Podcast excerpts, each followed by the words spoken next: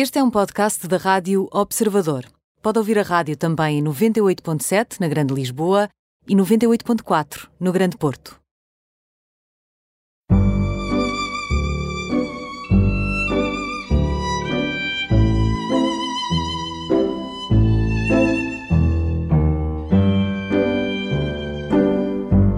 Daniel Bernardes, 33 anos, pianista, pianista de jazz e, e clássico, um homem muito eclético na, na música que compõe, que produz.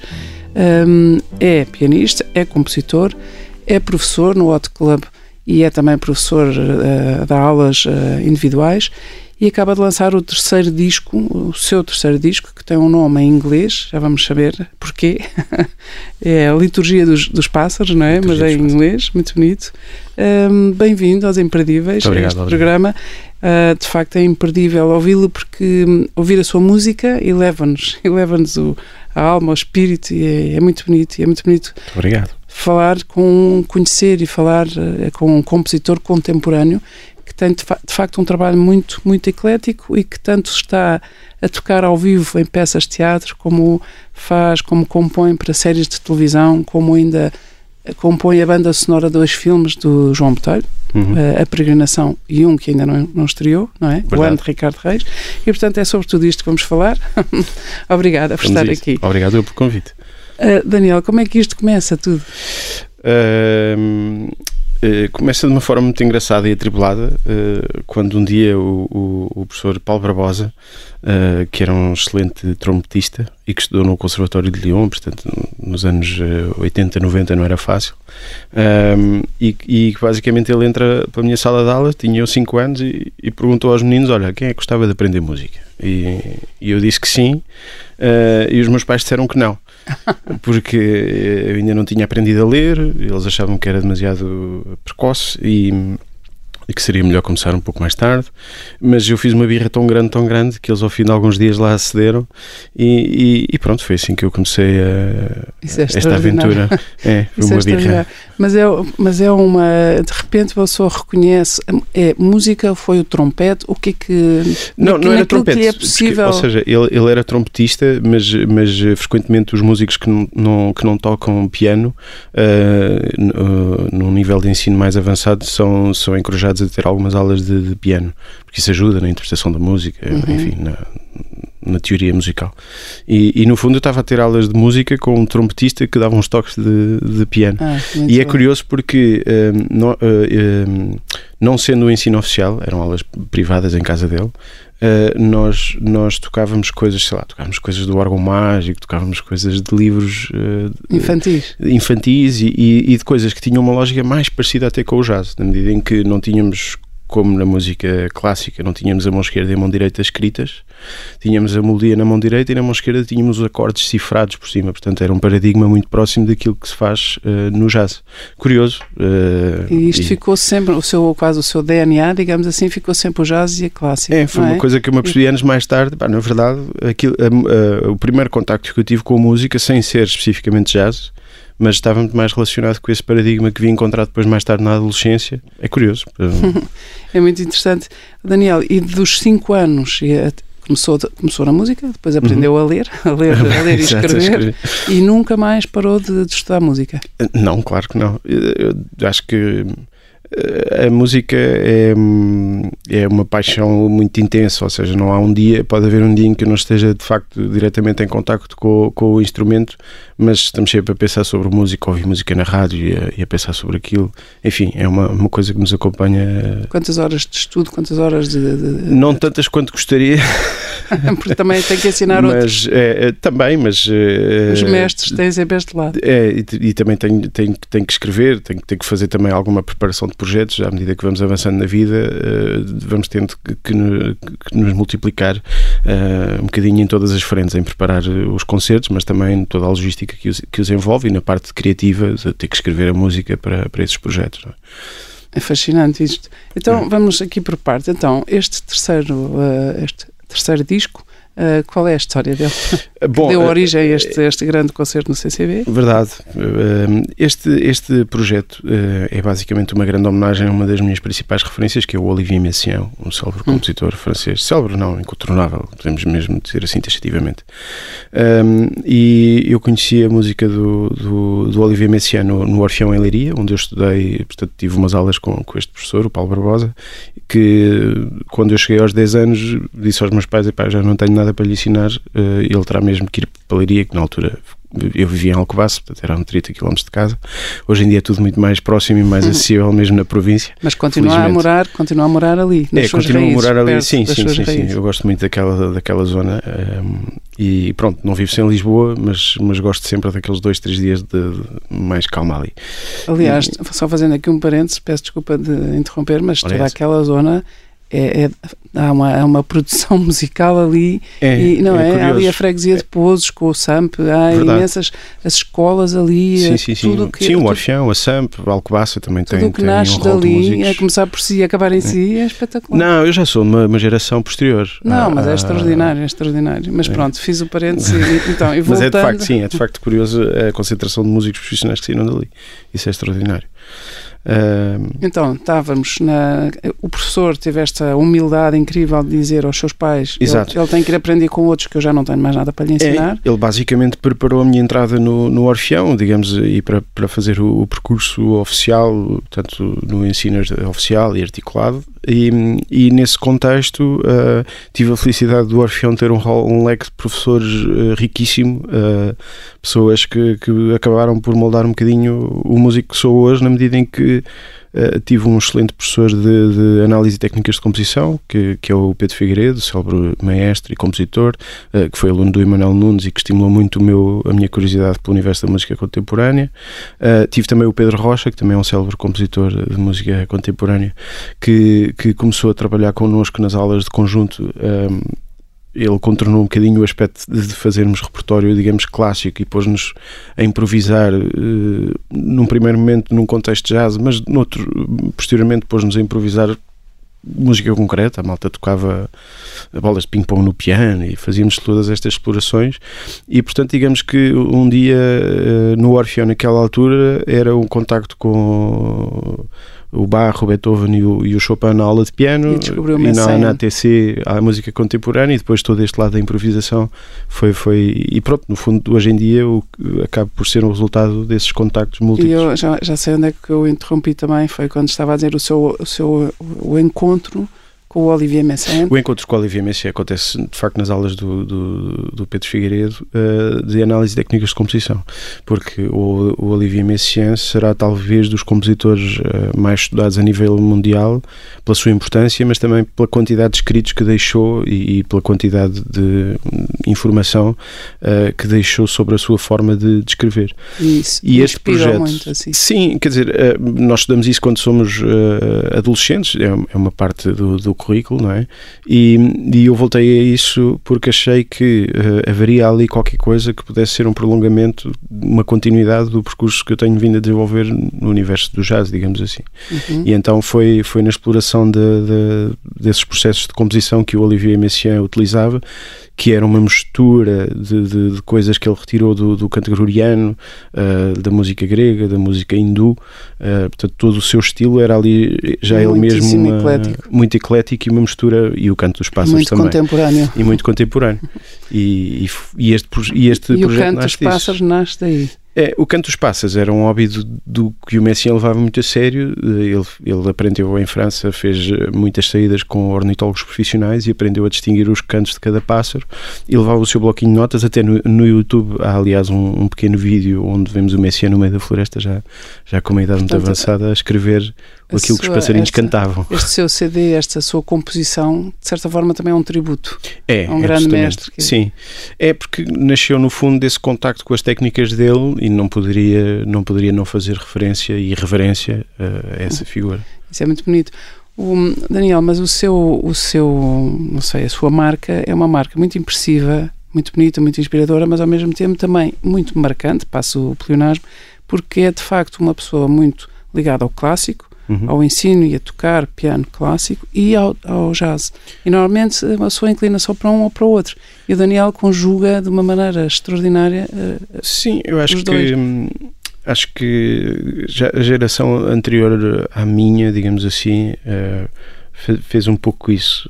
Ou seja, pessoas como, como uh, o Bernardo Sassetti, o Mário Lajinha, o João Paulo, uh, mas também o, Pedro Moreira, o Luís Tinoco do lado da composição, uh, foram, foi uma geração que já, já estabeleceu imensa ligação entre estes dois universos, ou seja, eu creio que não estou a fazer de nada de novo, estou apenas a seguir um bocadinho o percurso destas pessoas que, que foram role models uh, para mim, não é? Mas a fazê-lo com uma marca individual muito, muito forte e não. não Sim, se é para fazer, tem que ser.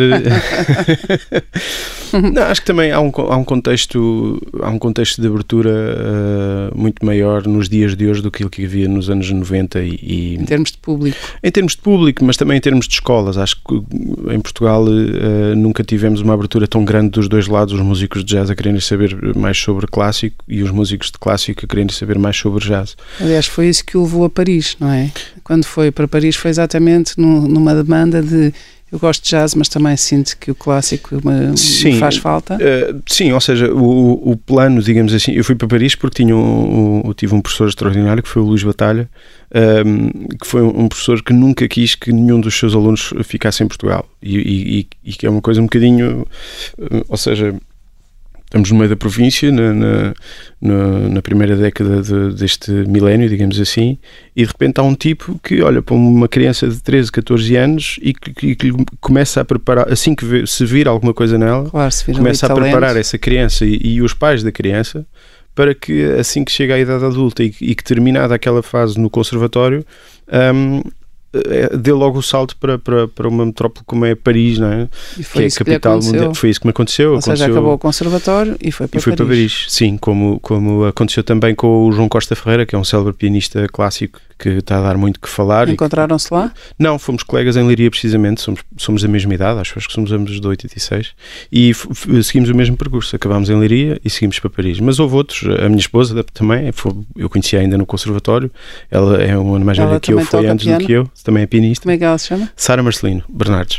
uh, e, e seguimos todos esse percurso de, de, passar por ali. Portanto, desde muito cedo uh, eu tinha, tive a noção e a consciência de que seria preciso passar mais algum tempo uh, a levar a prática do piano clássico, digamos assim, de forma muito séria. Também por, por culpa de pianistas como o Keith Jarrett ou o Brad Meldon, não é? Onde, onde pois esse, também tem essa formação. É, Keith é, Jarrett é. tem uma formação Sim, e também, quer dizer, depois nós olhamos para um João Paulo e olhamos para um Lajinha e para um Bernardo Sassetti e nós vemos, epá, isto se calhar só com o oitavo grau de, do ensino oficial não vai lá, é preciso investir um bocadinho mais. Eh, e, aliás, o João Paulo também fez um bocadinho esse percurso de estudar em Portugal e ir para lá. E quanto tempo esteve em Paris? Tive três anos em Paris, é uma cidade inacreditável, onde respira piano. E, uh, Isso é um e, privilégio sem tamanho, não é? É inacreditável. E tive a felicidade de, de estudar com o Marian Ribitsky, uh, que, que era um professor extraordinário e que. Uh, ficava chateado connosco uh, se nós faltássemos aos concertos que ele organizava todas as terças-feiras no auditório da escola, um, onde tínhamos coisas como o segundo prémio do concurso Chopin. Caramba! Uh, o tipo tinha uma. Ali, a tocar para ali, vocês? Tocar para, não, pior do que isso. Todas as melhor, melhor do que isso.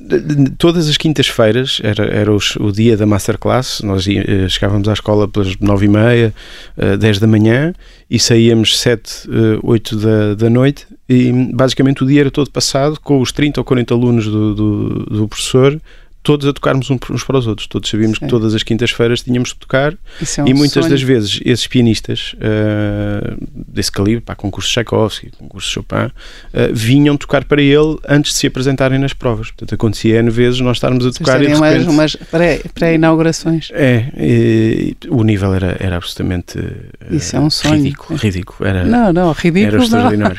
Ridículo. Sim, sim, ridículo é uma, é uma, uma ironia. É uma ironia daquelas. ironia forte, e, e, foi de facto muito importante Quase estar, absurdo, não é? Mas é, só pensar que é. de repente, aos 20 anos. Sim, Aos 20 aos anos. 18. Aos 18 anos está entre os, melhor, os- os- entre os melhores, entre os melhores, É, ou seja, não, os não, melhores entre surreal. os melhores. Tive, tive o episódio, talvez dos episódios mais caricatos e que eu mais conto, foi, foi uma vez hum, eh, eu estava a estudar a, segunda partita de, de Bach e, e um colega meu, Humberto Ladeira, eh, muito meu amigo, eh, que já estava lá há mais anos, estava a tocar. hum, Estava a tocar uma sonata de Beethoven, não me recordo agora qual era. E de repente, eh, a, a abrir essa, essa, essa quinta-feira, estava uma menina japonesa de 9 anos. E a sessão começa com a professora japonesa dessa menina a colocar uns adaptadores nos pedais para, Para a menina conseguir fazer os pedais. Pronto, a menina tocou a sonata de Beethoven do Humberto e tocou a partita que eu estava a estudar. Isso para si foi mortal. Entre o na- fascinante e o. É entre o fascinante e o que bem. Sim, mas há sempre, há sempre assim uns, é, há sempre. umas pessoas a, There's always a bigger fish, não é? Como se costuma dizer. Não, mas isso, essa relativização deve ser, por um lado, fascinante e, por outro lado, puxa por nós, não é? Puxa por si, Sim, puxa- puxa por nós, mas. Mas há eh, sempre uns dotes e uns dons extraordinários, não é? Uma criança de 9 anos que Mas, toca eh, dessa forma. Eu nunca, nunca encarei a música e acho que co- como uma questão de- competitiva, não é? Tem, tem que ver, sobretudo, com a nossa paixão, eh, independentemente daquilo que possamos obter com o, o tocar em um determinado sítio ou tocar determinada obra, eh, tem, tem sobretudo a ver com a nossa relação com o instrumento naquele momento e com o produzir som. E isso ajudou-me muito a focar. O Daniel, o- pois, deve ser uma demanda interior e uma necessidade vital para si. Tocar, Absolutamente. tocar piano. Música tocar e escrever. tocar e Estou escrever. sempre entre estes dois mundos. E com a sua mulher e com os pianos lá em casa, o seu filho fica. O seu filho deve ser como aqueles gatinhos que ficam debaixo do piano, muito quentinhos. Agora Ele- já não, porque se já não tem idade para isso. É, não, sim, ele está tá com 4 anitos. Eh, Eu fomento muito nele eh, as observações astronómicas, porque chega de músicos na família. Ou seja, mas- mostra-lhe a lua e as É, estrelas. ele e- já, já, já dá conta de tudo isso, já distingue os, os, os planetas a, a olho nu. Que E hum, ele tem, sobretudo, um bocadinho de ciúmes do piano, porque ou, ou quando lá estou eu ou quando está a mãe, não lhe estamos a dar atenção. Sim, Isso, é um- isso já no outro dia, numa outra entrevista, dizíamos que é, acho que foi a, a Raquel Gaspar, bióloga marinha, que dizia: A minha profissão não é amiga de- dos meus filhos. E eu acho que nenhuma profissão que se leve por paixão e que seja muito exigente é amiga dos filhos, porque tira Sim. tempo. Eu tenho a vantagem Ainda de trabalhar assim, muito em casa. exatamente, seja, era a escrita e o estudo, apesar de tudo, estamos ali no espaço físico. Pois, o Mas, problema é que a escrita e o estudo faz com que o pai esteja em casa, mas está incontactável. Às vezes, sim, às vezes tem que ser. Às vezes assim é, É, mas, é pior. mas eh, eu não, não, não queria de outra forma. Hum, muito, muito interessante isso. Então, ah, ainda temos aqui uns minutos antes de ter que fazer uma pausa. Ah, os seus pais, em relação a isso, ou seja, os, seus pais sentem que ainda bem que fizeram uma aposta certa, ainda bem que Ui, aos isso 5 fizeram anos. uma grande aposta, não é? Porque enviar um filho para Paris eh, com 18 anos não foi não, fácil. primeiro deixar aos 5, acreditar aos 5 Sim. num filho. Ah, isso aí não, eu sou, eu, eu quando bato pé, bato pé. Isso aí não tiveram hipótese. Eh, mas sim, de facto, eh, Porque é, é exigente, não é? É- é muito Do ponto exigente. de vista dizer, financeiro, do ponto de eu, vista. sim, eu aos 16 anos eh, fui morar para Leiria, portanto saí de casa, eh, deixei de viver em casa, ia lá aos fins de semana, porque pronto, a distância todos os dias não era confortável. E, e depois aos 18, efetivamente, a mudança para outro país, que, que é muito violento. Felizmente tive a minha mulher, a minha mulher eh, Na agora. altura que era a sua namorada. Já, já estava lá, o Humberto Ladeira também foi alguém que me ajudou imenso na Ou seja, aos 18 anos já, tinha, já estava apaixonado pela, pela Sara. Já, já, Já se tinham conhecido já. aqui. sim, sim, sim. Eh, nós começámos aos 15 anos, pá, ainda tivemos Ah, dois, três maravilha. anos em Leiria descansados. Depois ela foi um ano mais, mais cedo. Eh, eu fui lá visitá-la, conheci a cidade sem lá viver. Foi, foi, foi um período muito, muito engraçado. Muito bonito. Ó, Daniel, este, o que é que gosta mais neste, neste CD que acaba de lançar no, no CCB? Ui, difícil. Eh, gosto gosto do, do, do risco. Porque ehm, eh, o cruzamento estético que, que ali está eh, não é. Ou seja, tem tudo para agradar a gregos e troianos, mas tem tudo para, Para desagradar desagradar. a gregos e troianos também. e eu gosto desse risco. Gosto, gosto de fazer coisas que ainda não vi serem feitas. Isso é, isso é muito, também é muito à la Stockhausen. Um Stockhausen. bocadinho. Sim, sim, É? sim, sim, um Ou bocadinho. seja, Um arriscar, ir por onde É. ir por caminhos que outros não percorreram Sim, ainda. Stockhausen é, fazem uma referência muito que, é, que me é muito querida porque foi alguém que, que foi um dos meus ídolos de adolescência porque o tipo de, dos anos 50 até começar a sua ópera list quase que de obra para obra ele cortava absolutamente com o que tinha feito para trás e reinventava-se ele mesmo Ah, Portanto, era, era, era, Era- no arame e sem rede. é, exatamente. Era, era uma figura, quer dizer, estar no topo do mundo como ele esteve durante aqueles anos todos e de repente ser capaz de cortar com, com o percurso que o levou até ali é, é de uma coragem extrema. E de é? uma liberdade interior incrível. Verdade, sim. Então já voltamos, fazemos aqui uma pausa e já muito voltamos. Bem, muito bem.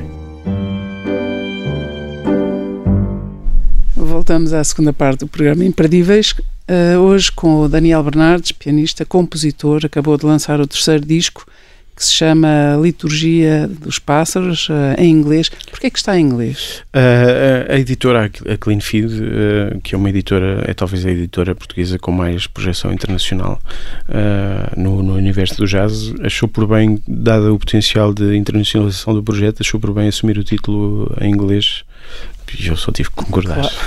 Além disso, é bonito. Liturgia é. of the Birds é bonito e é, como disse há bocado, uma, um tributo, uma homenagem ao seu, é. ao seu querido Olivier Messene. A, a, Liturgia dos Pássaros é uma expressão que, que basicamente reúne do, dois aspectos centrais na, na, na videoobra do Olivier Messiaen, que são a, a sua profunda fé, fé e devoção à, à religião cristã e eh, o seu amor pelos passos.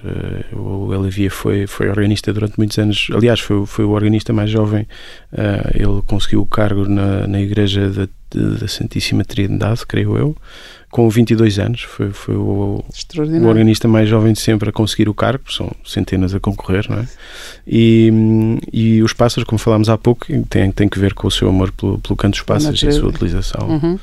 Então, um, agora que já falámos um bocadinho daquilo que foi o concerto no CCB, do lançamento do, do, do, disco, gostava de ir um bocadinho mais para o lado, para o seu lado compositor. Muito já bem. falámos bastante do seu lado pianista, solista, mas uh, o seu lado compositor. Um, também a sua composição é muito eclética, porque tanto o vemos em peças de teatro uh, live, não uhum. é? Ou seja, está a tocar enquanto a peça se desenrola. Sim como uh, o ouvimos uh, numa série de televisão. Aliás, essa ainda não ouvimos, essa ainda, ainda não estreou, não, mas o podemos ouvir eh, na banda sonora do filme A Peregrinação, do João Botelho, e de um uhum. outro filme que ainda não estreou também, que, que é uh, A Morte, O Ano da Morte, Morte, Morte Ricardo Reis. Um, falamos agora da composição e desse seu lado compositor. Quando é que isso começou a ser também uma demanda? Eu acho que a primeira vez que escrevi uma nota de música devia ter para aí uns 9 anos e estava a tocar piano, encontrei um, um acorde que gostava. Então tinha começado a aprender aos 5 e aos 9 já estava a compor, isso é extraordinário. É, depois olhamos para o Mozart e achamos que somos uns meninos, não é? tudo é relativo. Tudo, tudo é, é relativo, absolutamente. E sim, sempre tive esta paixão também por, pelo contacto com esses compositores, o, o Ligeti, o Stockhausen, o, o Messiaen. Lá está, o período formativo no Orfeão foi de facto muito marcante para, para aquilo que, viria, que se viria a desenrolar depois. E tive a felicidade e a sorte de, de ter várias pessoas a, a pedirem-me para, para lhes escrever música, sei lá, o Sérgio Carolino, por exemplo, célebre tubista, uh, frequentemente música para ele um, e tive algumas encomendas de, de do Prémio Jovens Músicos encomendou-me uma obra a concurso, o Avoc, para saxofone solo. Um, e mais recentemente a Orquestra de Jazz Matosinhos também fez uma encomenda para, para música para Big Band. Enfim, tenho tido a felicidade de ter vários, vários, uh, várias pessoas interessadas em, em uh, aliás, vou, vou estrear agora no dia 31 e dia 1 de Fevereiro uma nova peça que vou ensaiar hoje à tarde uh, com a Orquestra de Sopros da Escola Superior de Música dirigida pelo Albert Rock uh, uma peça para trio jazz e, e, orquestra de sopros. Onde é que é? Onde é que é a estreia? É no Auditório Viana da Mota, lá na, na Escola Superior de Música de Lisboa. Portanto, enfim, tenho, tenho tido a felicidade de, de, de ter eh, muitas pessoas a, a pedirem música e que escrevesse para elas. Acho que as pessoas pensam o contrário, têm a felicidade de eu ter assim a escrever música. Eu espero que sim, espero que sim. Pelo menos até verem a partitura, normalmente deve ser esse o sentimento. E, Daniel, e o, e, e, como é que chega à televisão? Porque a televisão também é um, um, meio que não. Sim, a televisão eu acho que apareceu uh, na sequência do, do trabalho com, com o João Botelho. Uh, eu, eu tomei contacto com o Teatro do Bairro uh, em 2014, numa peça chamada Depois da Revolução. Eu vi essa peça em que o Daniel tocava. Não, não foi nessa? No Teatro do Bairro? Eu não. acho que aquela hora ainda viu foi o Sweet Home Europa, ah, okay, no, no, Dona Maria. Ah. Esta foi, foi, foi razão, mais cedo. Razão, e foi o primeiro contacto com, com a Arte Filmes, que, que é a produtora eh, do, do, Teatro do Bairro, onde eu trabalhei. Eh, na altura, esta peça tinha música do Luís Bragança Gil, uh, com quem eu trabalhei na Peregrinação.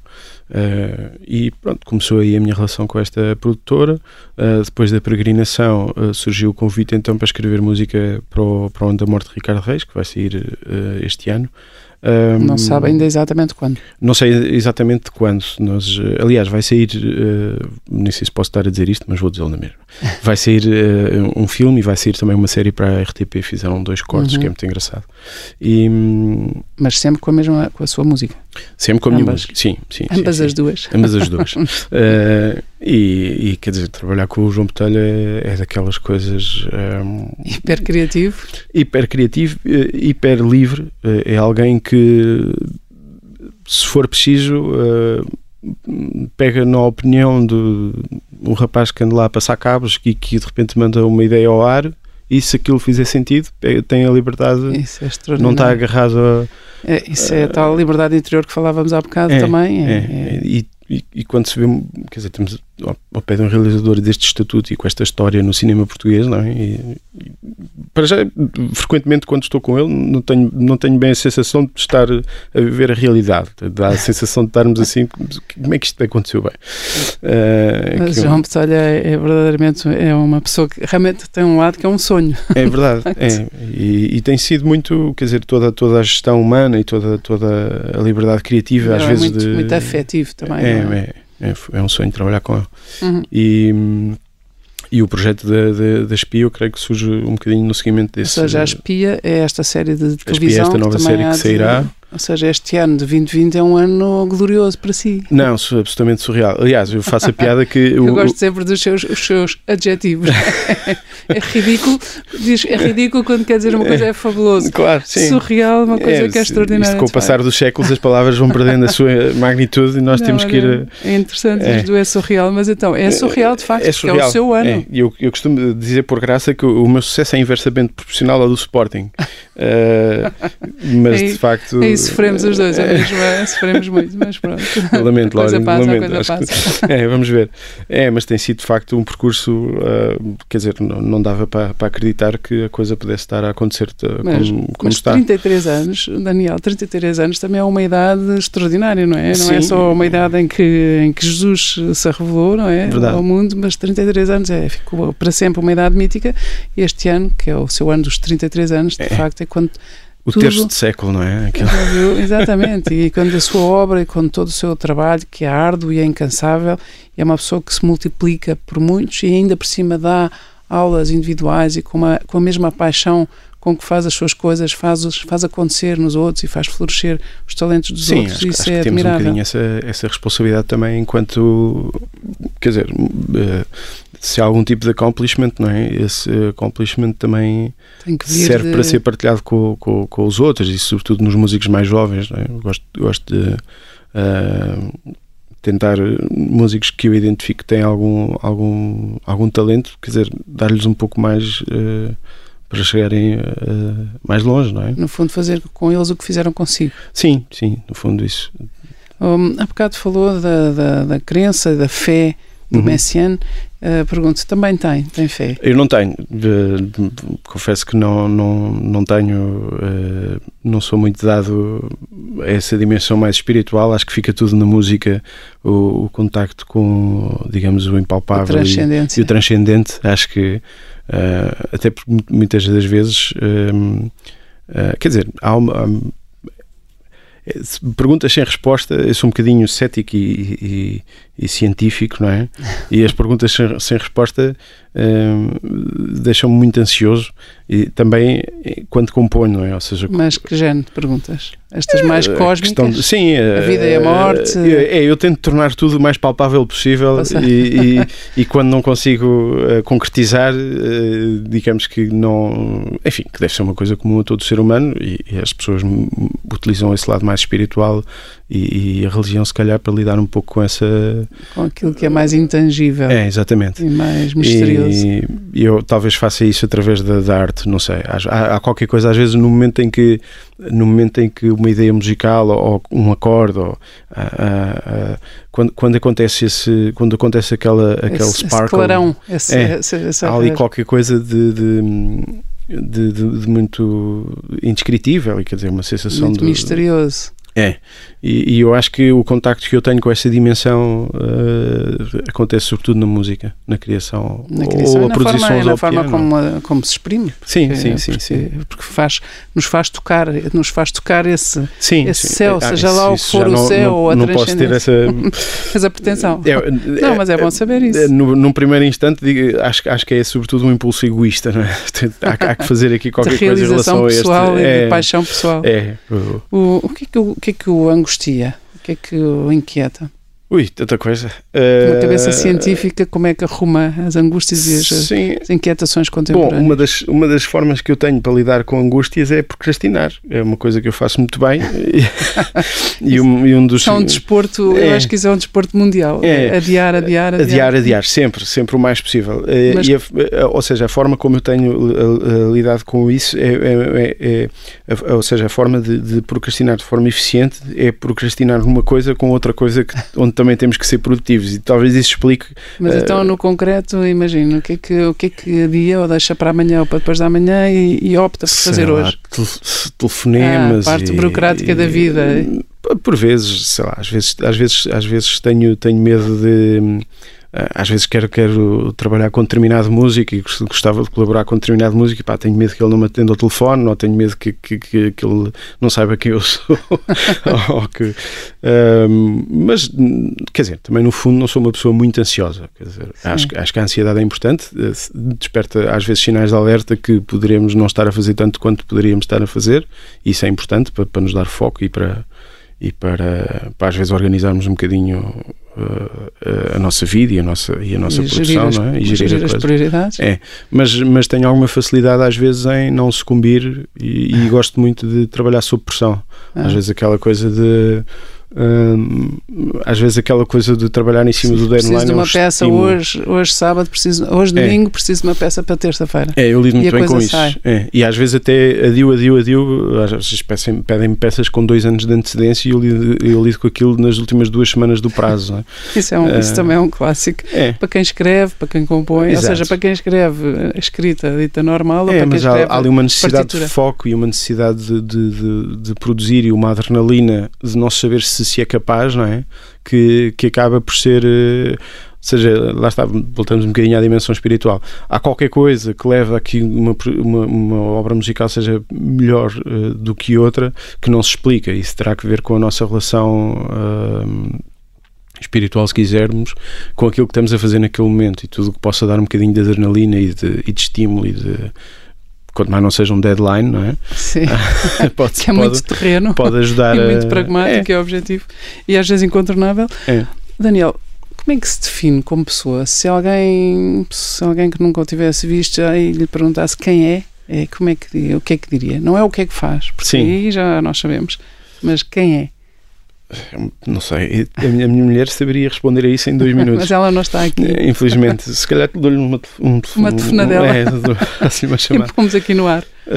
Uh, sou um bocadinho, sei lá, sou um bocadinho obcecado, ou seja, há- uh, quando quando estou quando estou a pensar "Bom, tô- como chegar ao compasso seguinte ou quando, estou- quando ando ali às voltas com um problema qualquer, é, é para mim, às vezes, às vezes um, ponho uma cápsula na, na máquina do café, viro-me para ir buscar uma chávena e depois já não sei se, eu- se a pus ou não. Desligo completamente de viver comigo é um caos.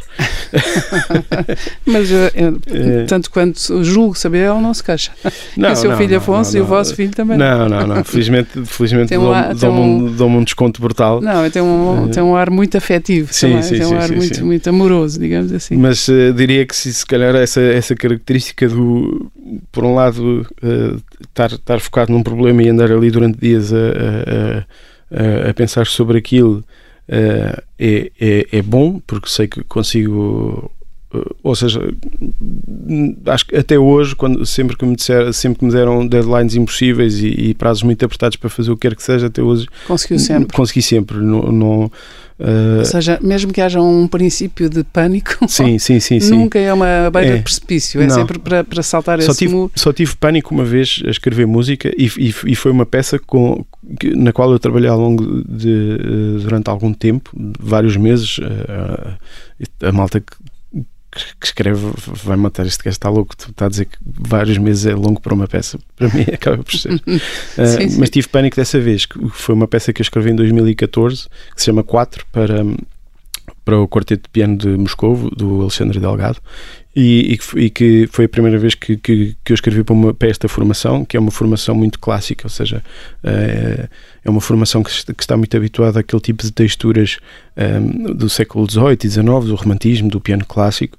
uh, e eu estava a escrever uma coisa que rasgava, como, rasgava essa paisagem. Nada a ver, absolutamente nada a ver.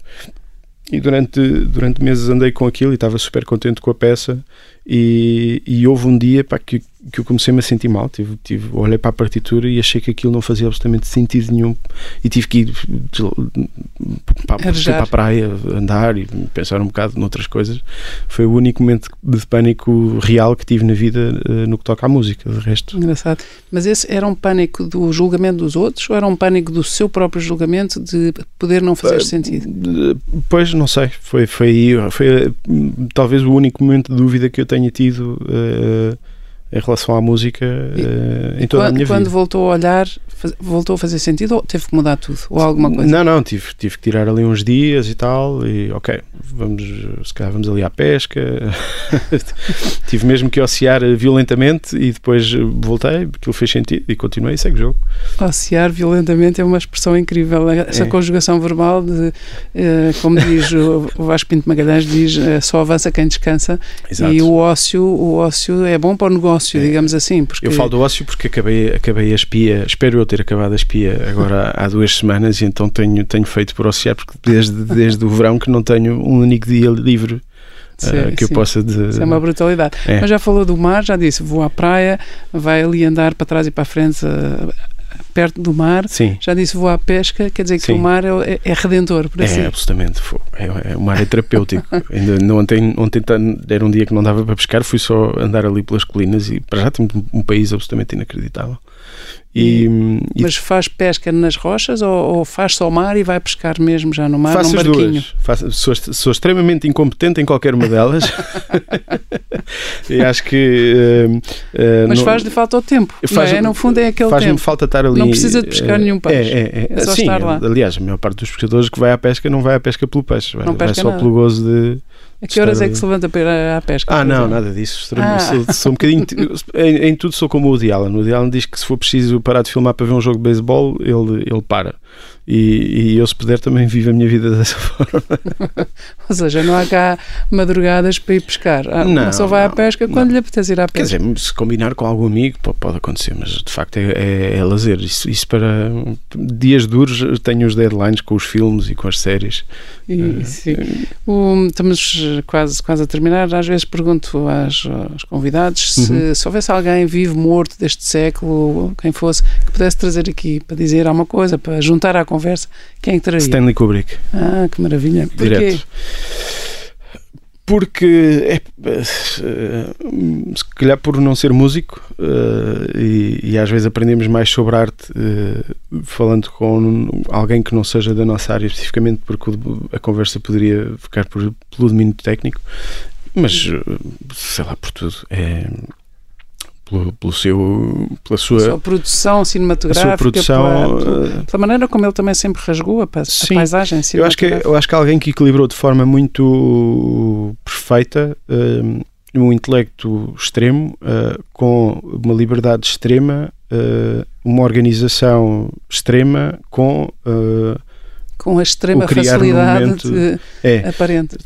Já vi tudo o que havia para ver sobre Eli, sobre o Kubrick, um, e, e, parece que o Eu tipo... vivo lá em casa com um calhamaço Eu também tenho esse. O meu filho também era, é, que é músico e que é maestro, também claro. tem essa mesma é. paixão pelo Kubrick. Mas parece que o Kubrick começava todos os dias de trabalho com, com aquele monóculo dele à procura do, do primeiro plano das cenas. E eles dizem que às vezes passavam horas e horas e ele com ele, toda a gente e não parada. Nada e ele à procura daquela primeira imagem para começar o dia de trabalho. Isso acontece-lhe assim, às vezes passar imenso tempo ou no fundo o mundo para e fica Não, suspenso à, não, prim não à espera da primeira porque nota. se eu sentir que não, se eu sentir, epá, hoje não está para tocar piano, vou escrever música. Faço o truque da procrastinação.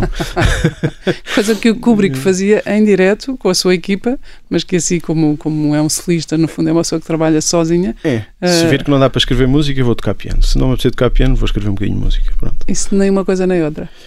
É, vou à pesca. Muito obrigada, Daniel. Obrigado Daniel Bernardes, foi um prazer. Igualmente. Um prazer e ficou tanta coisa por dizer, mas foi muito bom. Obrigado, Laurinda. Obrigada eu. Obrigado.